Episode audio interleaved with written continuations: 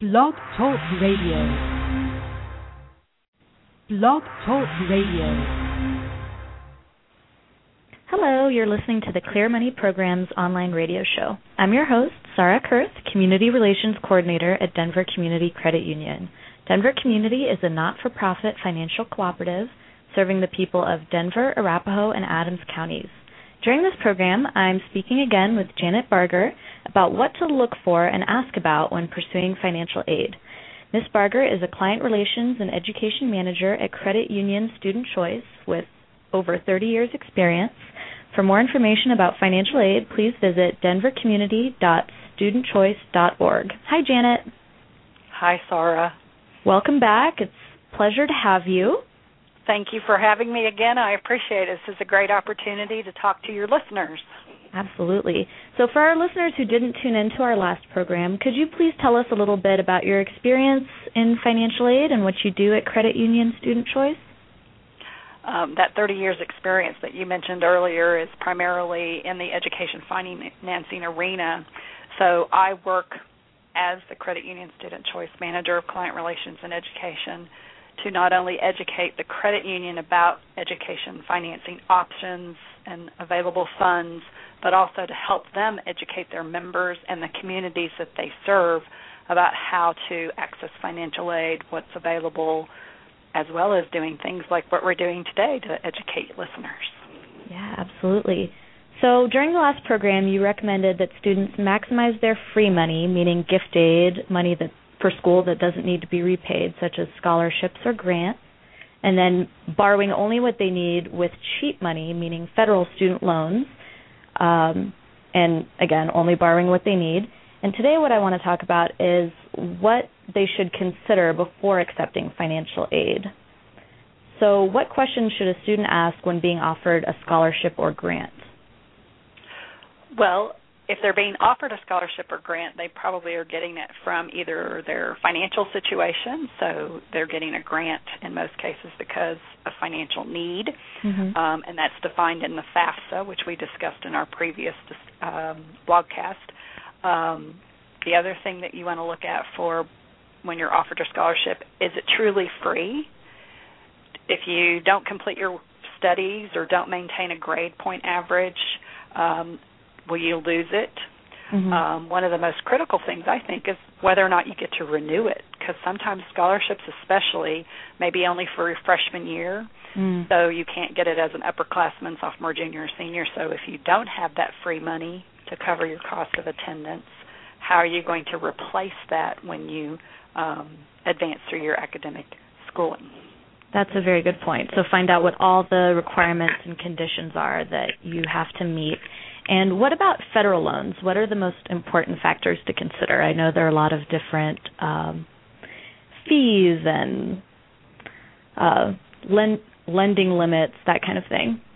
Correct. Um, well, federal loans in today's world come in either the form of a Stafford loan or uh, which is either subsidized or unsubsidized. That's most typical federal loan. There is a fee. There's an origination fee of one percent, and that's in essence to cover the cost of managing the loan. Any lending institution that that originates loans in some cases will charge an origination fee. So the federal loans are no different. Interest rates uh, for the federal loans are fixed. They are defined by the federal government. Mm-hmm. Um, there are borrowing limits they're contingent upon the year that the student is enrolled. So freshman year you get a certain amount of money, then sophomore it goes up, junior it goes up, senior goes up. And you can even get funding um, through the Stafford Loan Program as a graduate student. The most differentiating thing I think you need to be aware of is whether it's a subsidized Stafford or an unsubsidized Stafford. Subsidized means the government will pay the interest while you're in school, mm-hmm. which further substantiates why we call that cheap money. Okay. Or they could be using an unsubsidized, and that would be where they're responsible for the interest. That is contingent upon what the free application federal student aid states, the FAFSA states, mm-hmm. about how that family has a need, financial need. And keep in mind, financial need is something that the government defines and is different, um, not something that you and I could easily define ourselves. Okay the other part that I think is important with federal loans is there is no credit check. These are a non-credit checked loan. They're in the student's name, so you don't have to put up any collateral. It's just based on the FAFSA information that the family provides. You did mention um, some options such as repayment options mm-hmm. or deferment options where you don't have to make payments while you're in school. There are multiple repayment terms available. The thing about the federal loans is they really want you to pay the money back so they're going to work very closely with you to make sure that you're able to make those payments. Okay, so they're willing to be flexible depending on your financial situation after you're done with right. school? And there's lots of options associated with that. Such I use one example, if you borrowed more than $30,000, you can have 25 years to pay where the if you borrowed less than $30,000, you get 10 years to pay, but there are mm-hmm. other options available to that. So that's just a very small description of what is available to you to help make sure you make your payments. Okay, and we talked about the origination fee a little bit ago. Is that deducted from the amount that you borrow? I know that's a source of confusion for some people. It absolutely is. So you get a thousand dollars, they're going to take one percent of that. So okay. you're actually going to get to the cat or the school will get the money for one thousand less one percent. Okay, and as far as um, you said that there's no credit check required, so you wouldn't need a co-borrower for those loans. There's no federal loans do not require a co-borrower, correct? Okay. And if you've exhausted all of the free money and cheap money, meaning gift aid and federal student loans available to you, and you still need more money to fill the gap to meet the cost of attendance or COA, where should you turn? Well, as is in our previous discussion, we talked about cost of attendance, which you can manage because there may be some flexible costs that you could reduce. So you may not need as much money as the school says you need. Mm-hmm. So you want to make sure you borrow what you need and borrow responsibly.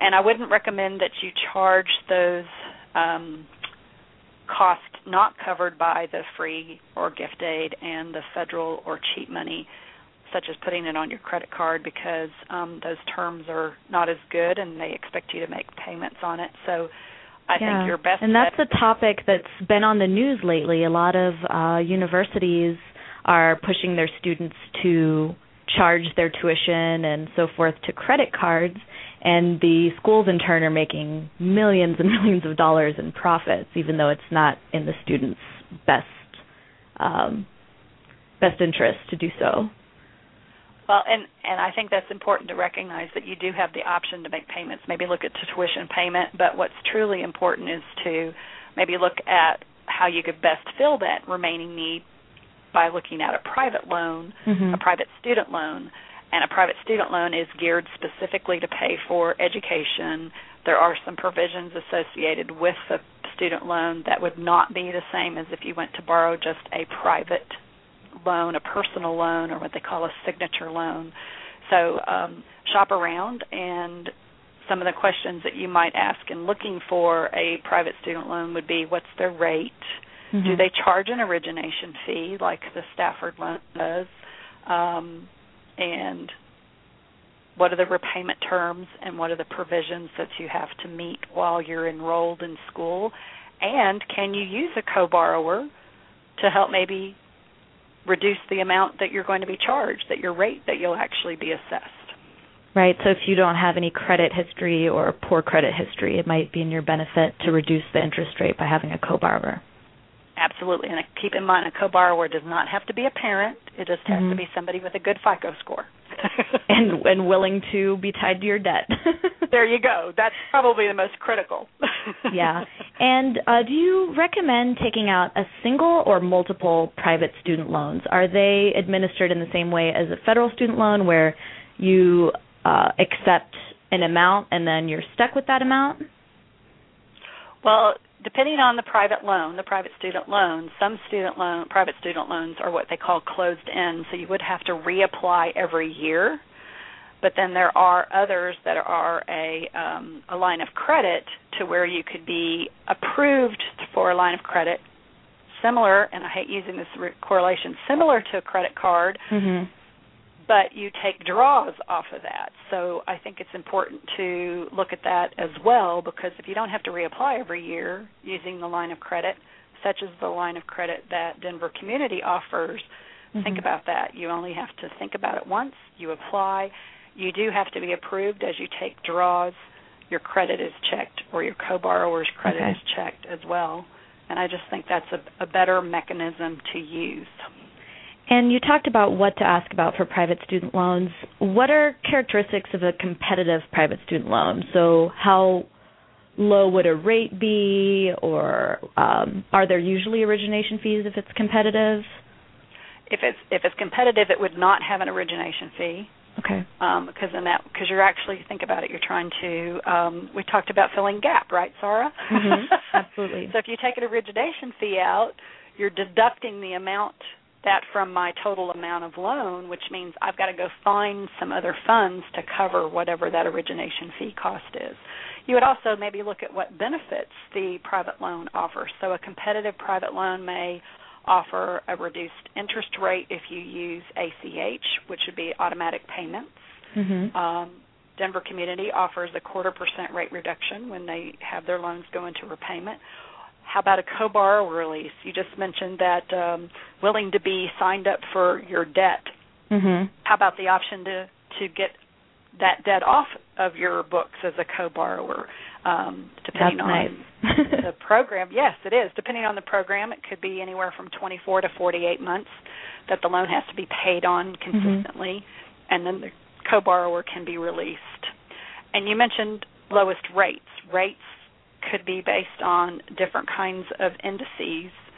I'm going to get into some financial terms here, either right. LIBOR or prime, mm-hmm. and I won't go into all the explanation about that. But just look at it, make sure you understand what the um, interest rate is based on, and then look at the margin, what is added to that indices to determine the rate. And rates could be very low, but keep in mind, depending on your FICO score or your co-borrower's FICO score, what the lender publishes as their lowest rate, that still may not be the rate you are eligible for.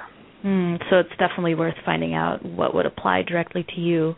And do they usually state what the floor or ceiling is for the interest rate, meaning the lowest the um, interest rate can be, which is what they usually advertise, as well as how high it can get?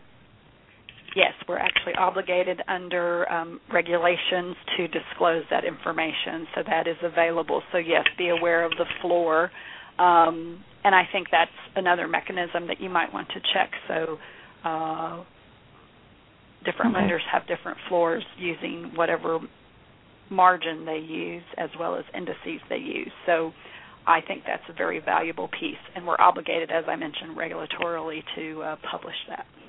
Okay, and one thing we didn't discuss, uh, which would be relevant to both private student loans as well as federal student loans, are whether you are penalized for prepayment. This is something I did not even know you could be penalized for until I had a personal loan and kept getting fees for paying more than what was due every month. Interesting that you should say that. Student loans, any funds associated with educational education loan, a student loan like a Stafford, or a private student loan like mm-hmm. the Student Choice Education Loan through Denver Community, there is no penalty for prepayment. We'll take your money anytime. that seems fair. Okay. And so, that way you would save on interest rates in the long term. Exactly. The goal here is to be able to manage your debt. So if you want to make payments early, then that's wonderful. Then we will accept any lender will accept them. The federal government through the federal program will accept them. So um, paying off debt early, especially student loans, is a great mechanism. So even if you could make payments while you're in school, that might be something you want to think about it because if you have an unsubsidized Stafford or a um, private loan that is accruing interest, then you can be paying some of that interest and you won't have as much to pay when that interest is added to your principal in the business it's called capitalization mm-hmm. i believe you use the term compound but it only compounds once it's only okay. added to your balance once at mm-hmm. grace period right and a grace period refers to how long you have before you start paying once you're finished with school absolutely and that's six months in um, on the federal side, and in most cases on a private student loan. Okay, great. Well, thank you so much for your time and expertise again, Janet. We really appreciate it. Thank you for the opportunity, Sarah. I really appreciate uh, being able to share this good information to your listeners. Yeah, and we'll definitely have you back soon. For more information about this topic, please visit denvercommunity.studentchoice.org. I can be reached via email at education at denvercommunity.coop or under the Twitter handle at denvercommunity. Our Clear Money program website is denvercommunity.coop slash education. Thanks for listening.